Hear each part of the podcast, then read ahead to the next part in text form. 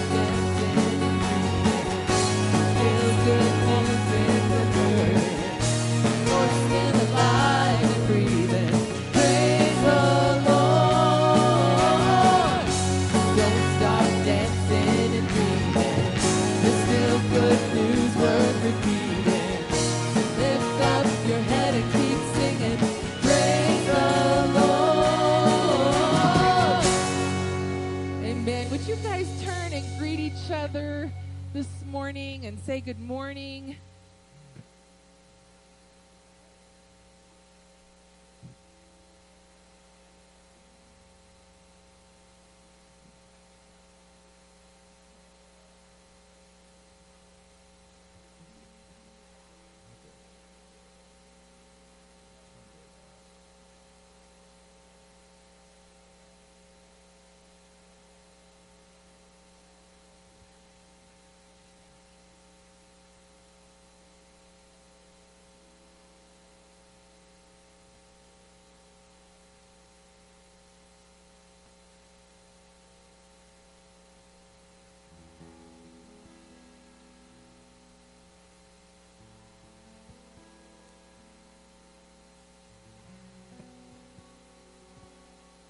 Well, I hope you all had a good week.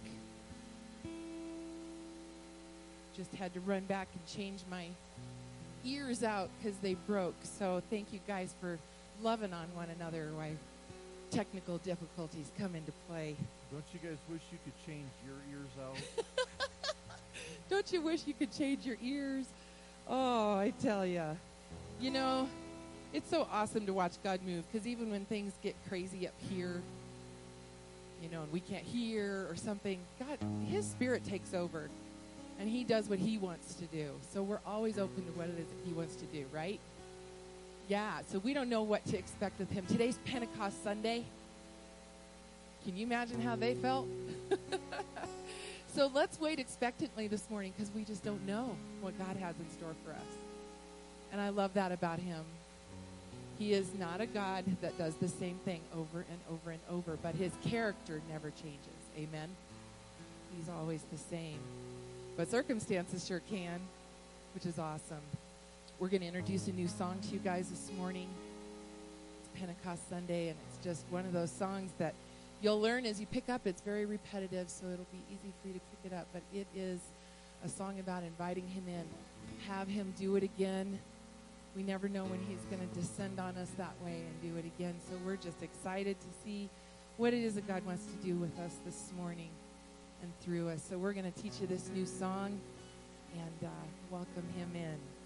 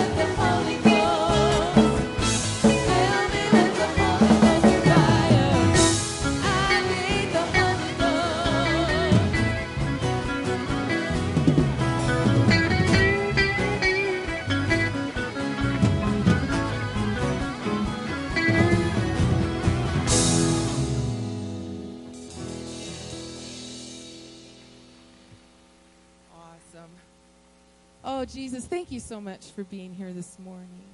Lord, we know that your spirit has been waiting for each person who has a beating heart in this room, Lord. And Lord, I pray that you will be pleased by our offering from our hearts, all the way from our toes, all the way out of our mouths, Jesus, when we sing to you. Lord, this is just a way we can love on you. And the way that you love on us back, Father, is just calming our spirits and starting to speak into us with your word. And we are excited to hear what it is that you have to do and say in us today. So, Lord, we know that you're the person that we hope in, that you give us hope, Father. And I just pray that this morning we can just kind of release all this stress, we can release the week and all the stuff that's happened, and that you can just be glorified and take over. You're welcome in this place, Lord. Your spirit is welcome here, and we want you to come in and take over this place and take over our hearts. And just let us sit in you this morning, Jesus. In your name we pray.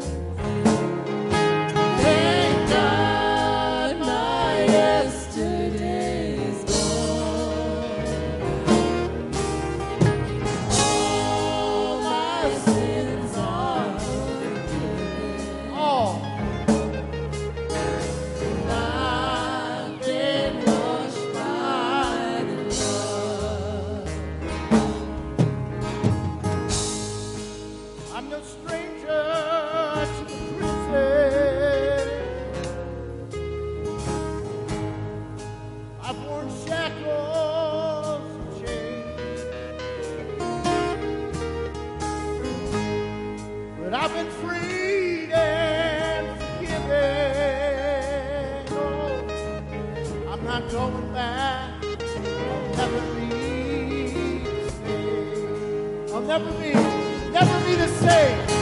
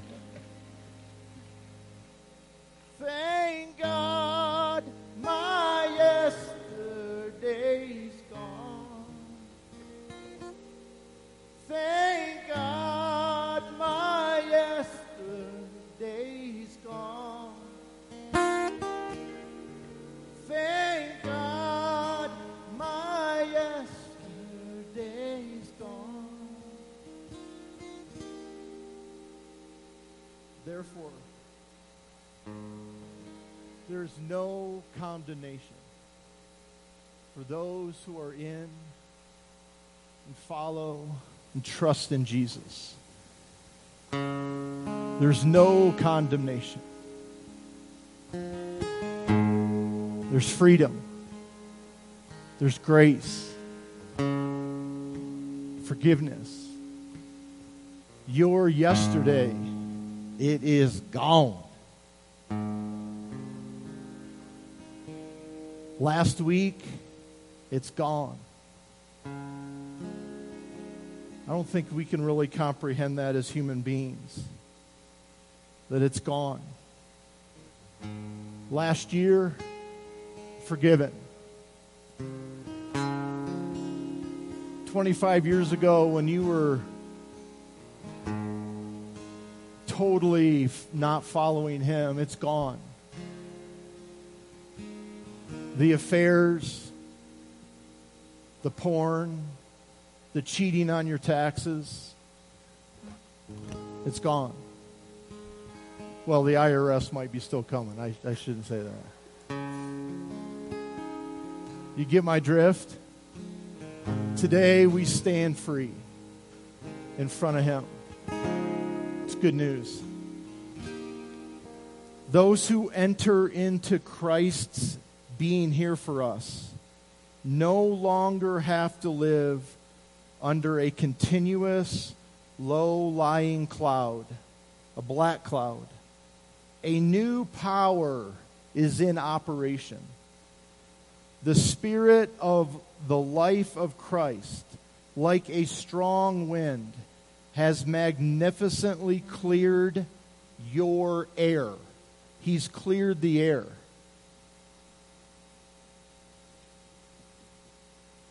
Freeing you from the fated lifetime of brutal tyranny at the hands of sin and death and separation. God went for the jugular when he sent his own son. He didn't deal with the problems as something remote and unimportant. In his son Jesus, he personally took on our human condition and entered the disorder mess of our struggling humanity in order to set it right, in order to set you right, in order to set us right once and for all. Amen. It's good news. You're free today. Your yesterday's gone. It's good news. Old things have passed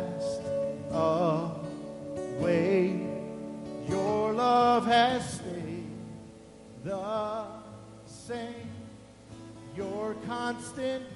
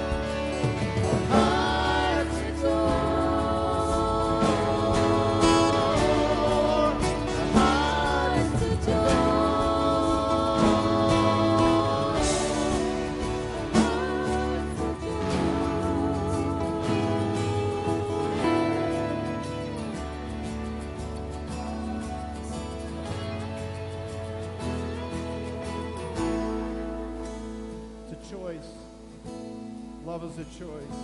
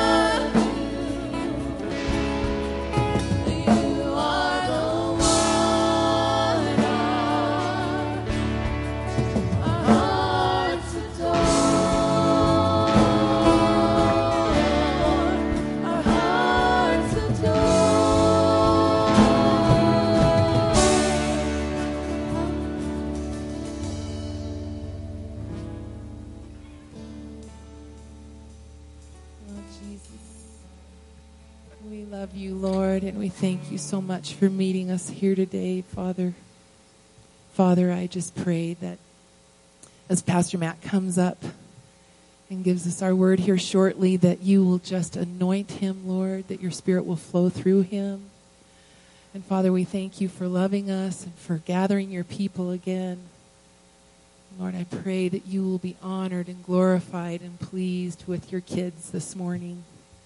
We love you so much, Jesus, and we ask you all this in Jesus' name. Amen. Cliff?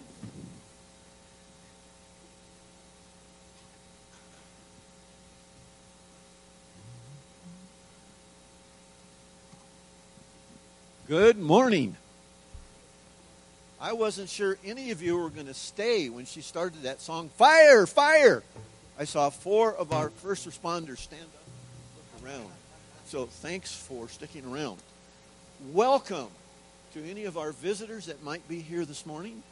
We encourage you to come and meet the pastor right after service.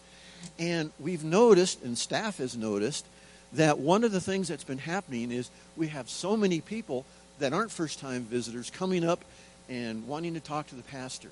We ask that you be sensitive that when we have some new people here, to let them get to the pastor. We've seen some people standing in line and they had to leave for one reason or another. We have some really good, I'll keep it up here. We have some really good news. We had that banquet, you heard about that last week. And phase one of the working on the church has started. Now, that phase one is permits and um, architectural, if I say that right, design and things like that. That takes a while, but we'll keep informed. Another thing that has happened recently is that we're trying to improve cooperation, communication, and from now on, every time the service is over, I'll be in the back to answer questions if I can, instead of 50 people wanting to ask the pastor the same question. So hopefully, uh, I'll be in the back every time. Camp, it's the last week today, I should say, to register for the high school camp. So if you're interested in that, and such a long list here, I want to make sure I'm covering everything. Okay, that's it. Now I'd like to call Jack. Jack, would you come up for the offering?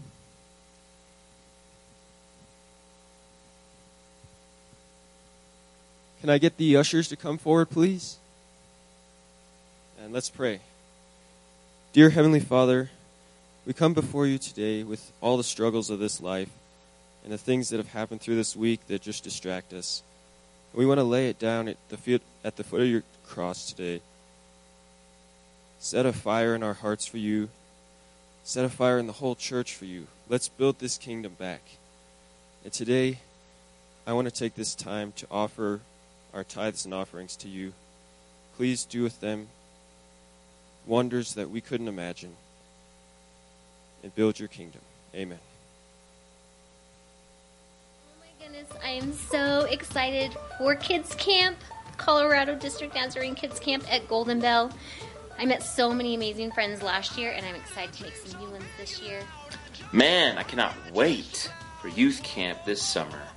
June 4th through June 7th at Golden Bell. I might be a little scared doing the zip line, but I'm I am going to do it this year. I'm gonna do it. The pool and then archery. Archery is gonna be super super fun.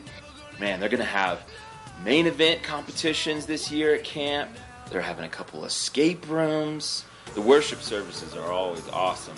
It's gonna be so fun learning more about Jesus, and I think we can even go horseback riding if we want to. There's miniature golf. And we're going to have Oscar Diaz as our camp speaker this year. It's going to be great. I cannot wait. Oh, oh my goodness! I'm so oh, sorry. I'm so sorry. no worries. Are you okay? Yeah. Okay. Where, where are you going? Oh, I'm going to youth camp and I cannot wait. Awesome. Do you I don't know where I'm going though. Well, I think I saw it. It's that way. Oh, okay, great, awesome. Where are you going? I'm actually going to kids camp. I'm so Oh, excited. Oh my gosh! Yeah, I just I saw the entrance. Just saw the entrance that way? way. Yeah, Really? right that way. Okay. Keep walking that way. Cool. Have, Have fun. See ya. Bye. For all of you who have kiddos, kindergarten through fifth grade, we have two exciting camps coming up at Golden Bell for the Colorado District Nazarene camps. The first one for kindergarten through first grade would be on Wednesday, June 30th through Friday, July 2nd. The deadline for registration is June 7th and it's $185. For second grade through fifth graders, that camp is Monday, June 28th through Friday, July 2nd. Also, deadline on June 7th, and this one is for $323. If any of your kids are interested in signing up for this camp, please go to goldenbellccc.org to get your kids registered for camp. NYI Summer Camp will be Friday, June 4th through Monday, June 7th. Please sign up with me, Scott Green, if you're interested in going. Cost will be 230 if you get it to me by May 6th. Let me know as soon as you can if you are interested in going to NYI Summer Camp. Well, good morning. Also, I don't know if our kids uh, we have our their their offering as they get ready to go to children's church. You will be dismissed then. That's great. Thank you. It's great to see you guys. Well, this morning, uh, as we begin, I would like for us to uh, start with a word of prayer as the kids are worshiping through their tithes and offerings as well. Lord, we thank you for this day. We thank you, God, for uh, just the opportunities that exist because you are giving them to us this morning to hear from your word, to hear from you, Lord. And we ask, God, that your Holy Spirit will take control. We pray, Lord, that you will speak to us, myself, every person here individually, God, right where you know we need to hear your voice. In that situation, in that time, in that place, God, that we need to hear from you clearly. Today, we just yield to you and we ask, God, that you will just give us uh, a, a special portion this morning of, of the knowledge of all that you are in us and through us. And we pray these things in Jesus' name. Amen. Well, at the height of the Cold War, uh, taking us back a few years, uh, Billy Graham, uh, who I'm sure all of you are familiar with, he found himself in an interesting situation. He had been invited to go to Russia to meet with some political and religious leaders there and to promote peace. It was 1982, and uh, things uh, were very tense. There was a lot of uh, saber rattling and a lot of talk about the possibility of nuclear war. There were true reasons to be concerned, and uh, Billy Graham felt like this is a great opportunity to go and to share the gospel.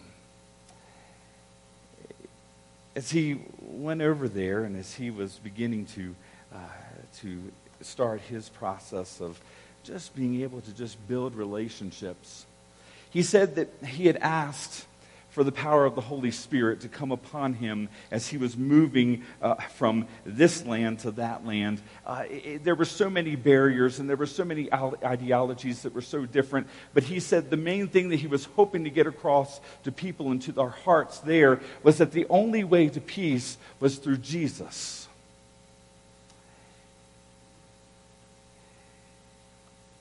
But he found out as he was in the midst of this uh, effort that he was being greatly criticized. I mean, just criticized over and over by his, his own back in, in America. One Boston paper wrote these words. It said, in response to the Soviet leadership, is the logical outgrowth of positions that he has always held. But, but, there were some who were saying, well, we think he's being an opportunist here. He's just trying to raise himself, put the spotlight on himself. And he said, nothing more could be further from the truth. The paper went on to say theologically, Billy Graham is not a radical, but what then is his central message? And these were Reverend Graham's words. First of all, he said, man, that means us all, has a flaw in his nature, which the Bible calls the mystery of iniquity. He says, adding to that, the only remedy to that flaw is the cross of Jesus Christ. We need, Graham said, to repent of our sins and receive him by faith. Now, the paper, the journalist said, his isn't really particularly a scholarly faith. and to that, Billy Graham said, Well, the message I'm trying to get over is very old. It's very simple. There's nothing new about it. And many times he says that he is quoted in the press as not saying anything new. And he said, You know what? The press is right. I haven't said anything new in all of these decades of preaching. He said, There's nothing new to add to the gospel. and then he went on to say, I'm not a great intellectual. So the journalist asked him, then how do you move beyond this repentance that you speak of? And Mr. Graham said, through study. He said, I, I think the first thing that a belie- new believer needs to do is study the Bible. And then he went on to explain to the paper how his devotional life works. He says he has a plan that is one that he just decided between the, him and the Lord. He felt the Lord's leading on this. And he said his plan of study includes a reading of five Psalms, one chapter of Proverbs every day. And then he said he completes these books of the Bible every month. He is quoted there and he says, Psalms teaches me how to get along with God. Proverbs teaches me how to get along with my fellow man.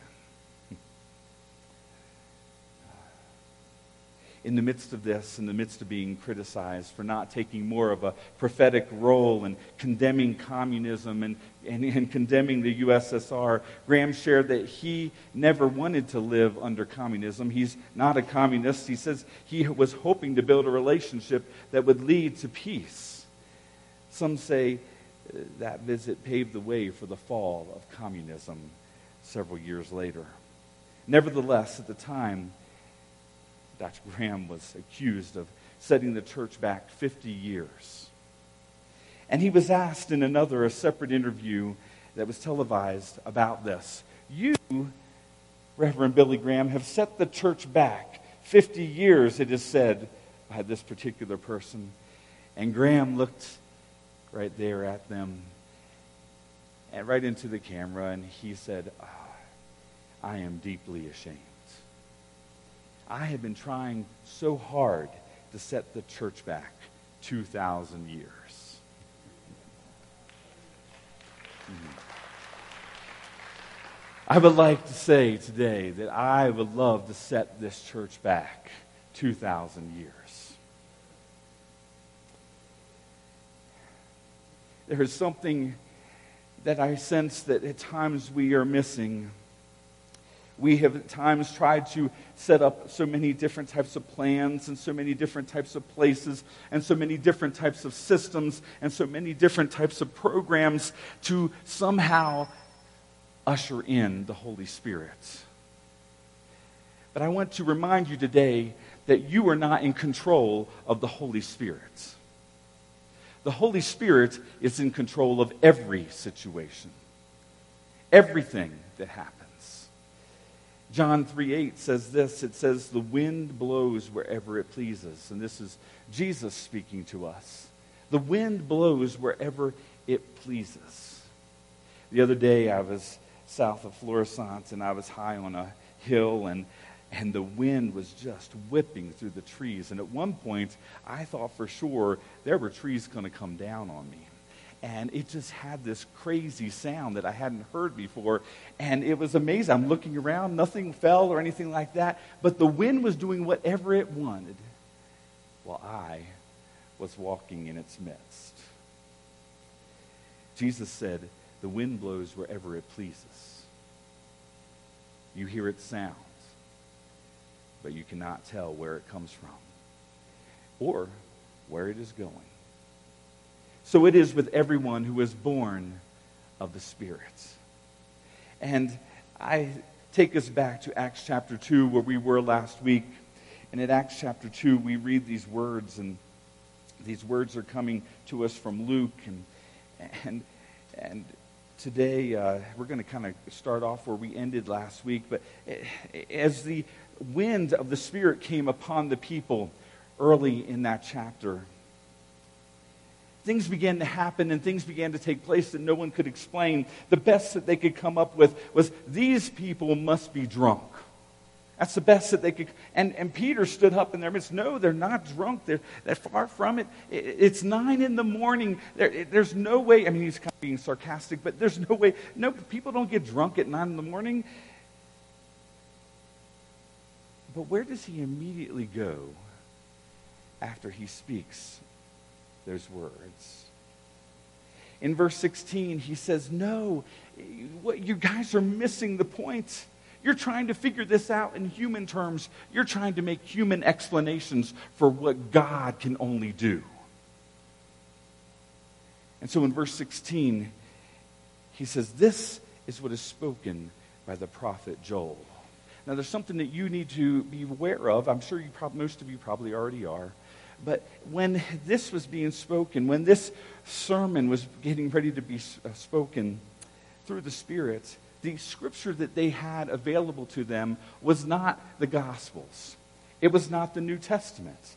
That was being in the process, honestly, of being written at this time. But they went back to the Old Testament. You see, the God of the Old Testament is the God of the New Testament. The God of the Old Testament was pointing all things towards Jesus Christ. And Peter grasped that through the power of the Spirit right off the bat. And he began his sermon by just quoting these words from the Old Testament prophet Joel. And it says in verse 17, in the last days, God says, I will pour out my spirit on all. That's good news for you and me. God is pouring out his spirit right now. But I have to ask you, what type of vessel are you? There have been times when I have been the type of vessel where I've just put a lid on my top, and the Spirit might be pouring out, but it's splattering everywhere else but inside of me. And each one of us individually has to make that determination. And by the way, I want you to know that no one else is your Holy Spirit, and you can't be anyone else's Holy Spirit. Oh, amen. Hmm. That comes from the power of God and from Him alone. So we, each one, need to ask God is there a lid on my life? And if there is, Lord, what is that lid on my life? Because you, it says right here, even it said in the Old Testament, that in these days that the Spirit is being poured out, and there is no end to the Spirit of God. So with that being said,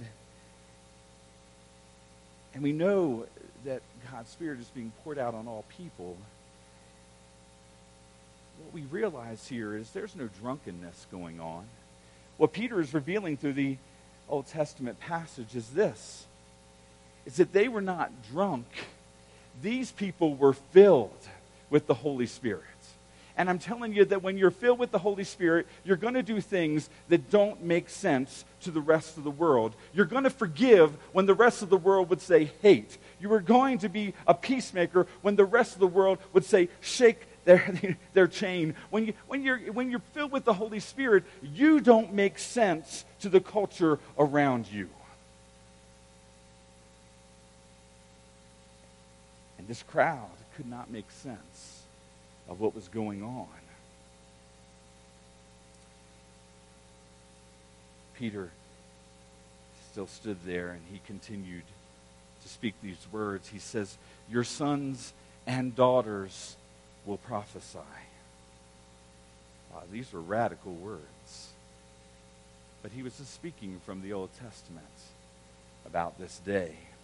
Your young men will see visions. Your old men will dream dreams. Even on your servants, both men and women, I will pour out my spirit in those days. And you see, what we are being revealed is being revealed here is that uh, the Spirit is for everyone. It does not discriminate about generationally. It doesn't discriminate on race. It doesn't discriminate on gender. As a matter of fact, our world would do very well to look to the Scriptures to see what it means to not be racist. Because if there was a man who lived that was not racist, it was Jesus Christ and Jesus Christ alone. He died for everyone and everyone equally.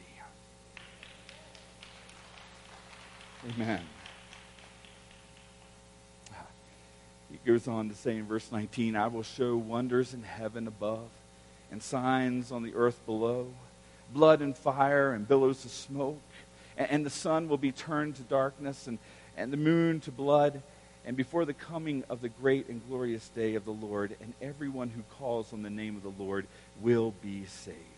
There's something that I was reading about when it comes to this passage, and it's talking about the, the, the sun and the, the moon and billows of smoke. And oftentimes we, well, maybe it's just me, but sometimes I can become so preoccupied with seeing those type of you know, specific signs that I forget what the signs are supposed to be pointing towards. And the signs are supposed to be pointing towards this the glory of God.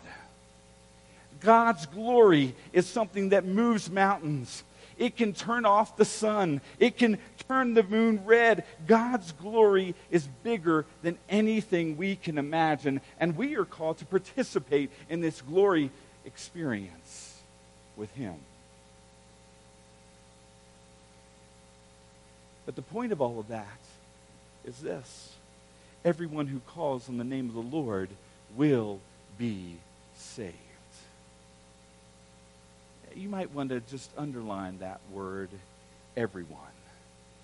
Everyone who calls on the name of the Lord will be saved. So beautiful words. And so after he speaks this scripture, Peter tells the fellow Israelites, listen to this. Jesus of Nazareth, the man accredited by God to you by miracles, wonders, and signs which God did among you through him, as you yourselves know. In verse 23, it goes on to say, This man was handed over to you by God's deliberate plan and foreknowledge. And you, with the help of wicked men, put him to death by nailing him to the cross. But God raised him from the dead, freeing him from the agony of death because it was impossible for death to keep its hold on him. And here's the good news for you and I it's the same power, the same spirit that raised Jesus from the dead is the same spirit that is continuing to raise men and women and children and everyone else in between from the dead today. That's the power that is given by the Holy Spirit. It's, it's beyond us. It's something bigger than you and me. And yet we can find ourselves in the stream of its wind. Peter goes on to share words from David and, continue to appeal. But I'm going to push forward to verse 32 where he says, God has raised this Jesus to life, and we were all witnesses of it. He was speaking to people who, I mean, they were right there. They, they had walked with Jesus. They had seen him. They had seen him be crucified. They understood what was going on. And then they were also made aware of his resurrection. He had revealed himself, showed, shown the holes in his hands and his feet, the place where he bore a scar on his side. People knew what Peter was talking about. He says, We are all witnesses of it. Verse 33 exalted to the right hand of the Father, excuse me, right hand of God, he has received from the Father the promised Holy Spirit and has poured out what you now see and hear.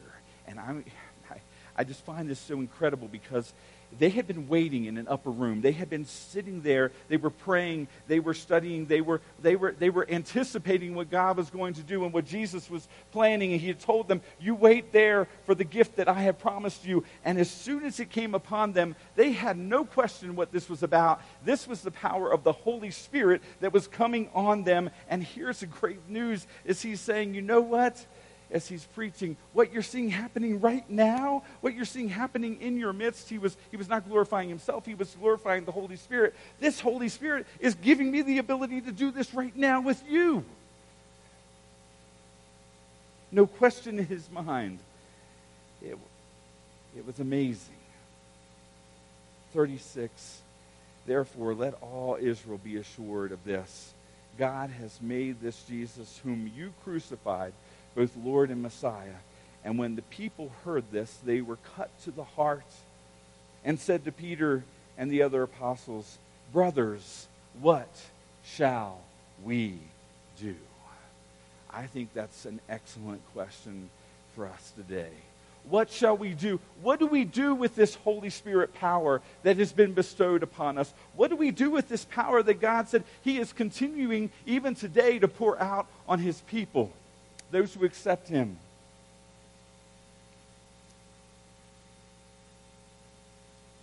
Well, Peter replied in verse 38 Repent and be baptized, every one of you, in the name of Jesus Christ for the forgiveness of your sins, and you will receive the gift of the Holy Spirit.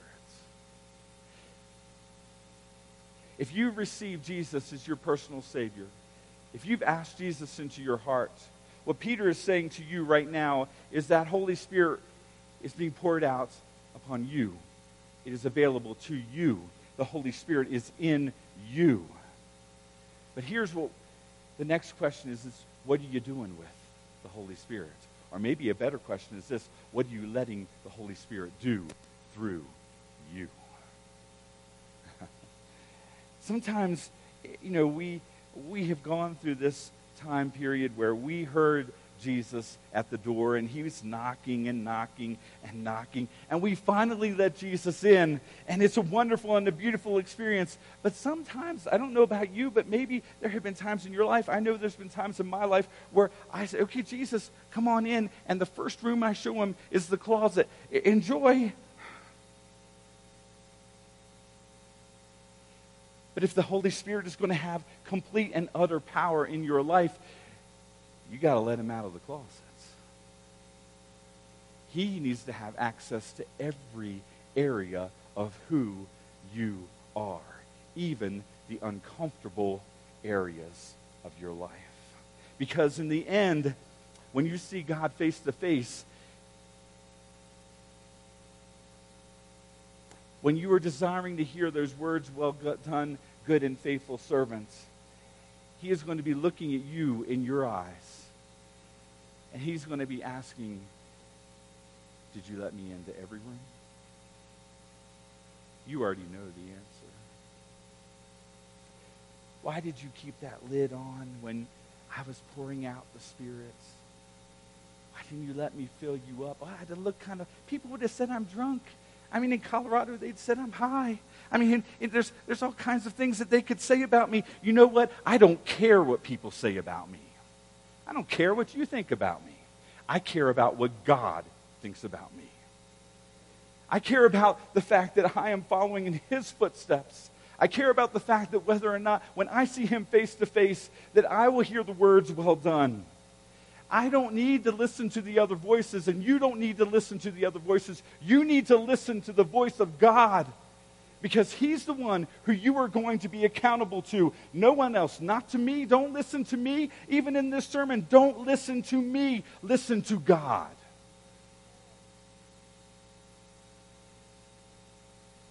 That's what Peter was, was evoking and bringing on this time. He, he was helping people understand ah, the Spirit. I mean, you're not experiencing Peter right now. You're experiencing the Spirit through me. But Peter had to be completely open as a vessel to be used in that moment. Otherwise, he might think, oh, well, somebody might criticize me. Somebody might hurt my feelings, and I only have one left. Who cares? Follow Christ. Follow him alone.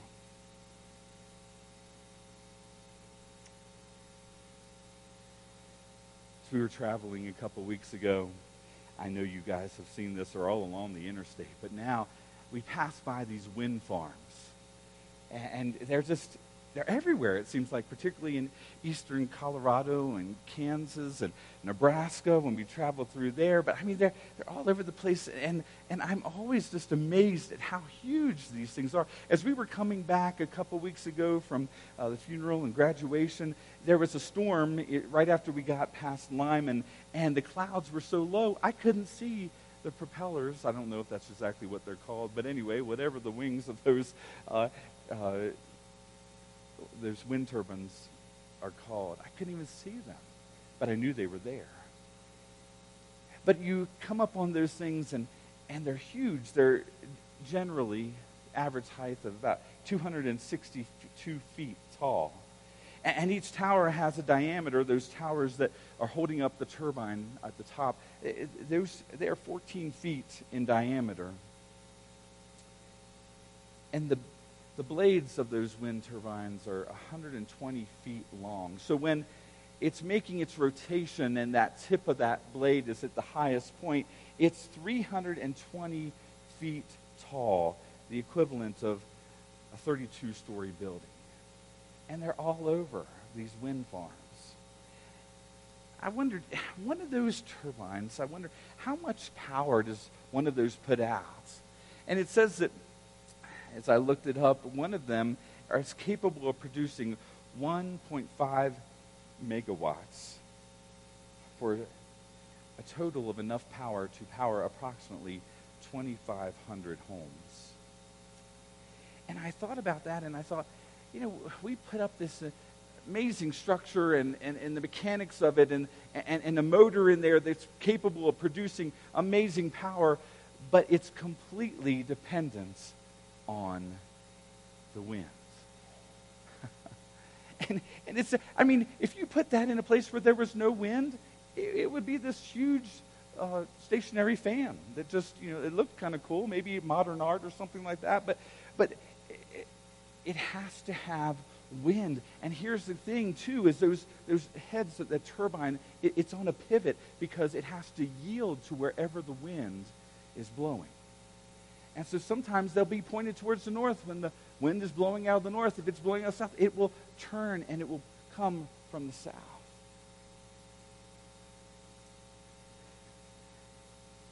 And I think, as I think of those wind turbines and those wind farms, how do we catch the wind of the Holy Spirit? You and me. I remember last week I, I closed, and I closed on purpose with this because I wanted to make a point this week. And the, the point, though, that I started with is you are a child of God.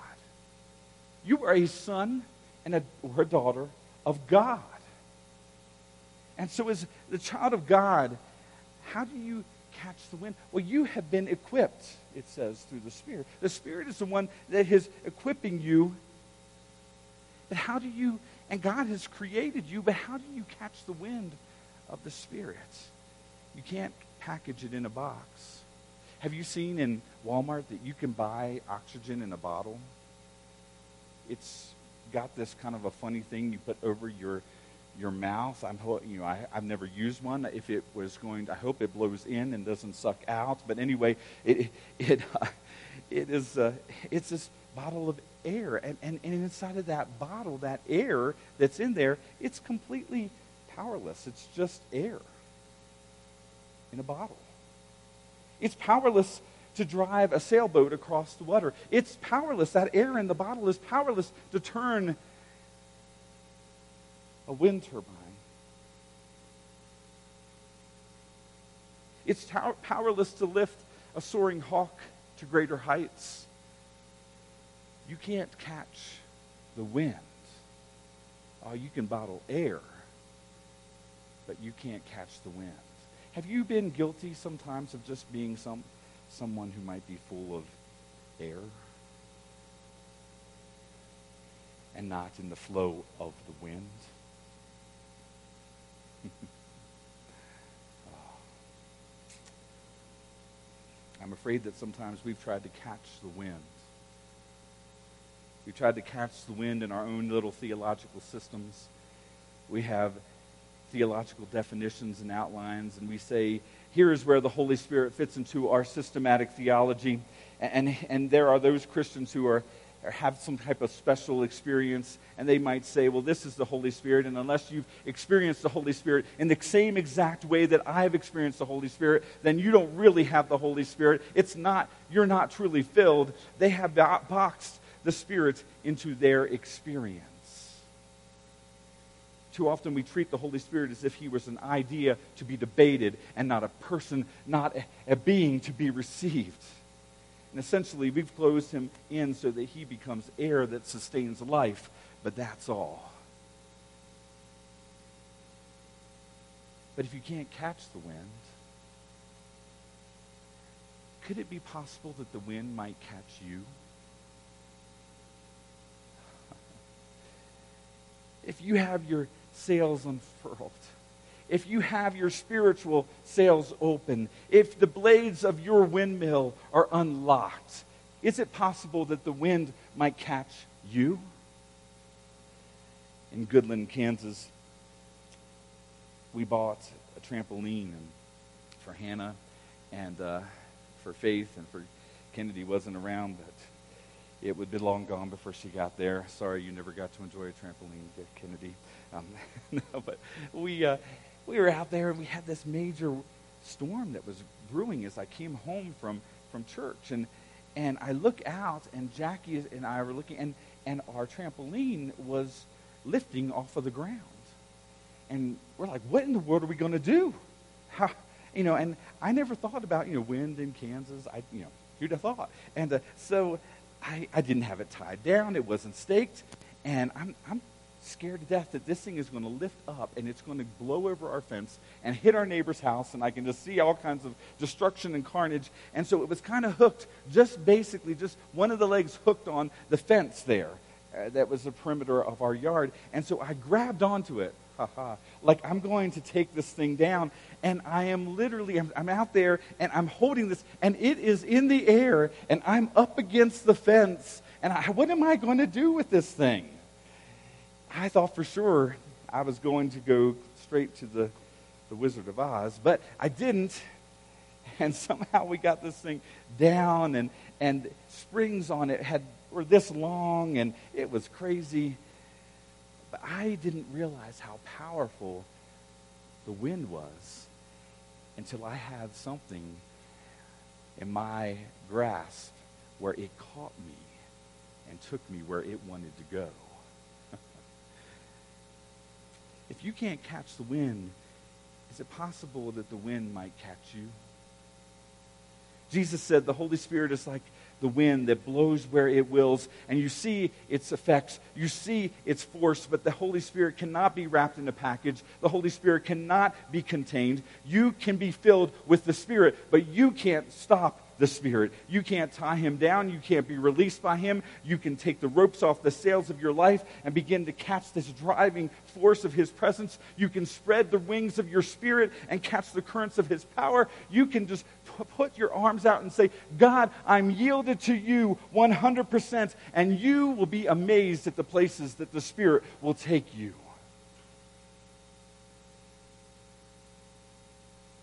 But you can't catch the winds but you can be caught by it. You can't take the Spirit and make him fit your mold, but you can allow him to take over your life and let him remold and reshape you. And so today, this Pentecost Sunday, I want to challenge you allow the Spirit, the wind of Pentecost, to catch you. But here's how it starts, and here's where it begins is by you saying and me saying, God, whatever you want of me, whatever you want to do, I'm opening my sails. I'm letting you blow in the way that you want to. I'm not going to try to define you, but God, I want you to define me.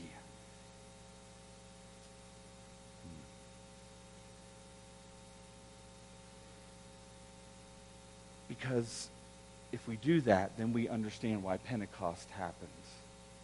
Sometimes we just accept that Pentecost is Pentecost. But why did Pentecost happen? It happened because of yielded life. Even just a few, even just one who preached a sermon in this chapter that, quite honestly, if there's critics out there, they would probably critique Peter's first sermon and say, eh, eh, I don't know about that. It was just so so. Who cares what they think? The power of the Holy Spirit was blowing through at that moment. And people who had allowed their spirits to un- be unfurled, who allowed to themselves to be caught by the wind of the Holy Spirit, they sensed something different. The ones that were just like, eh, I'm good enough just the way I am, the wind blew right past. Pentecost happens so that you can live with power to do the works that Jesus Christ has called you to do.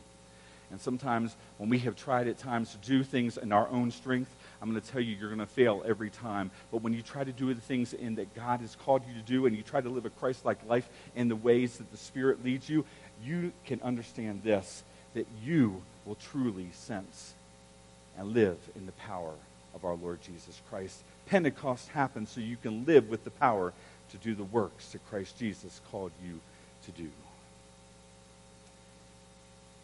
Man who was and is my friend this day, he's, he's nearing 90, I guess, now. Um, good man who I had the privilege to pastor and the privilege to be an accountability partner with. Uh, he, uh, he came after uh, we'd get together once a week for coffee. He came together and, and he sat down across the table from me and he was so humble. And I mean, just a man of great wisdom and strength. I mean, you never heard a cross word from him. Just, just humility and, and Christ likeness personified. And he sat down across the table from me and he just began to cry and weep this morning that we were together. And I, I was like, what in the world's going on? I thought maybe his, you know, his wife might be sick or ill, or maybe he got a bad diagnosis. I didn't know what was going on.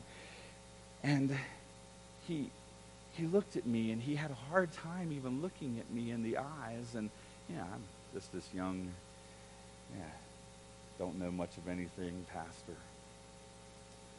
He said, Pastor, yesterday that sermon that you spoke about, he said, it just cut my heart, cut me straight to the heart. And he said, I've been going to the church all my life. And at that time, he was in his 70s. He said, I've been going to the church all my life. And he said, and I've never heard these words before that you stated. He said, and maybe it was preached. He said, but I just didn't hear them before. And he said, here's what I was hearing was that the Holy Spirit is, is filling me and empowering me and filling me with his power so that I can be Jesus and speak the gospel to other people. And I thought, yeah, I thought, man, I, I mean, that, that to me was, well, yeah, that's exactly right. But he said, but Pastor, I never thought of that. He said, I always thought it was your job to do that. If I knew someone needed Jesus, I'm just going to take them to you, right? no. You see, maybe not everybody believes this, but I believe in this thing called the priesthood of all believers. And I believe that the Holy Spirit can work through you just as well as He can work through me. And when God presents you with an opportunity to share Jesus Christ with someone, do it. You don't answer to me, you answer to God. Do it. You don't wait on me. You get out there and do, do what God is calling you to do. He's so here's this, this man in front of me. He said, he said, Pastor Matt, I every morning I meet with a group of guys for coffee at McDonald's, and he said, I meet with them, and we've done this for years. And he said, and I've never once felt like I'm supposed to tell them about Jesus. That's not my responsibility. But after hearing that sermon yesterday, I felt like God's telling me I'm responsible for them. I'm responsible for their eternal, possibly their eternal outcome. I'm responsible for sharing the gospel with them. And I said, Yes, that's right. And he just began to, he said, I've wasted so much time. And so incrementally, and, and, and he's very much an introvert, and, uh, but incrementally he found ways to interject Jesus into his conversations with those men. I would go as I was able once in a while, I mean a couple times, two or three times, maybe a month, uh, to go sit and I began to see a difference in this, what they called the old guys coffee club. And uh, they all had sign, or hats with you know the, old guys coffee, and and they they were there to get, and I began to see the attitude change. And next thing I knew, I had some guys from his group calling me up, saying, "Hey, I have a question." Pastor, about such and such in the Bible. Or I have a question because I was hurt in this church long, you know, 40, 50 years ago, and I haven't been back, and I, I'm not following the Lord. I don't, He's not my Savior. But I have some questions for you. Uh, you see, the wind of the Spirit can even blow through McDonald's. because where you are, and when you're yielded, the Spirit can flow through you. Milt went on to share with me uh, stories that how God had moved through him to forgive in ways that he never thought he would be able to forgive. He'd had things happen to him that I tell you, I don't know if I could have made it through it. He had every reason to be angry with God. He had every reason to shake his fist and say, I don't believe. But in every step, he said he found himself instead beginning to yield to the Spirit. And he said, God's doing amazing things. And here's a man in his mid 70s awakening to the power of the wind of the Holy Spirit. And it was an amazing time in his life. I'm so thankful to be able to walk those days with him. It reminds me of a, of a song. that we'll close with. And, uh, and my sermon is pretty simple. Yield to the Holy Spirit. Give way to the Spirit's power. Let Him have every part of you. Get to the place in your life where you don't care about what anyone else's opinions are, what the world is doing, and what our culture may be giving into. You follow Jesus and live in His power. There's a song you guys are, I'm sure, familiar with. And I think it inhabits all that Peter was trying to say. I do it a little bit differently, and, and the reason why is because it's the same same melody, the, the chorus is the same, but I just really wanted to slow down the verses because I think sometimes we might miss the message, and when we sing it too fast, maybe it's just because I'm too slow. That's okay.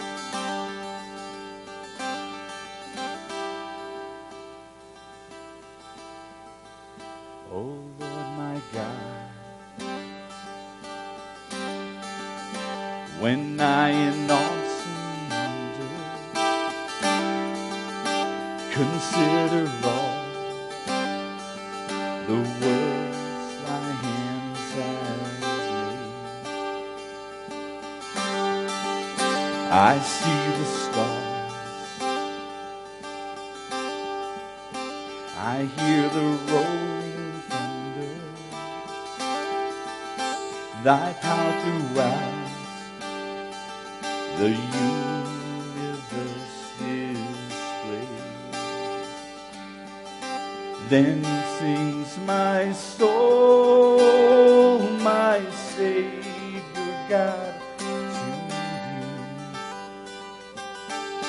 How great thou art. how great thou art. Then sings my soul, my Savior God, How great thou art, how great thou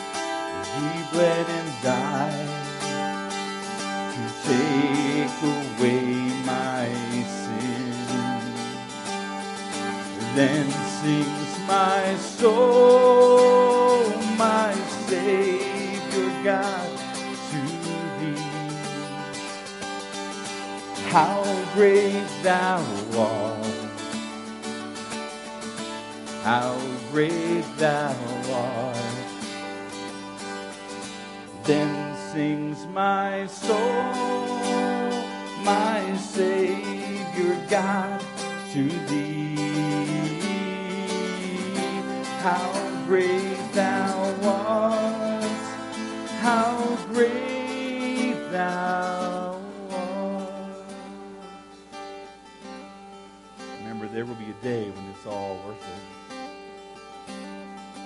Let's stand together. Not for me, let's stand for the Lord. Because he's coming again. Amen. And when Christ shall come with shout of acclamation and take me home, what joy shall fill my heart? Then I shall bow in humble adoration and there proclaim, My God,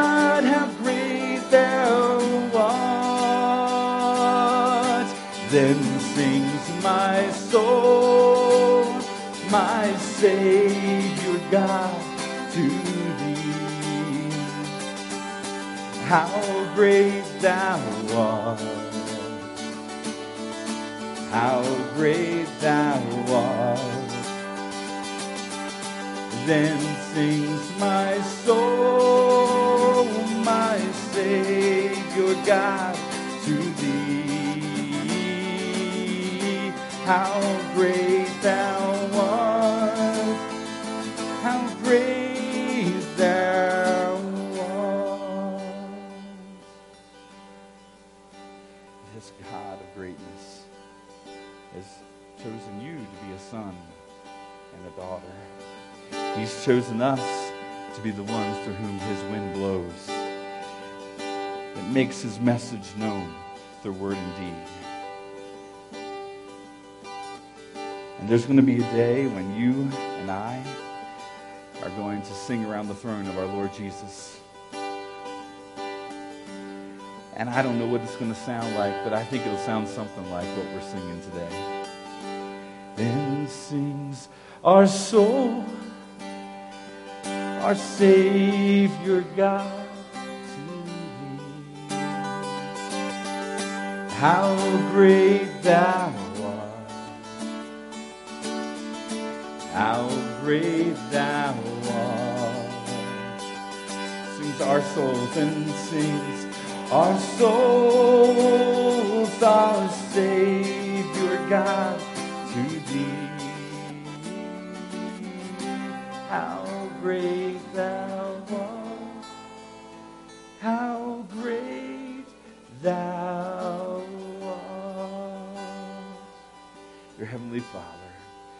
deserve all of our glory and all of our praise, and this, this is just us practicing for eternity as we sing together. But God, today we ask that you will just help us, Lord, to be fully, completely surrendered to you and allow the power of your Holy Spirit, the wind of your Spirit, to blow through our sails, move us in the directions that you've called us to be. Help us to be the witness and to be the people that you have asked us to be wherever you are speaking to us in our life individually.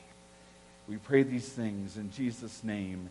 And we thank you, God, that the winds of your Spirit are growing here at Woodland Life Church. We pray, God, for continued, continued power, continued strength, And I pray, God, that for that continued conviction on each of our souls to completely be yielded to you.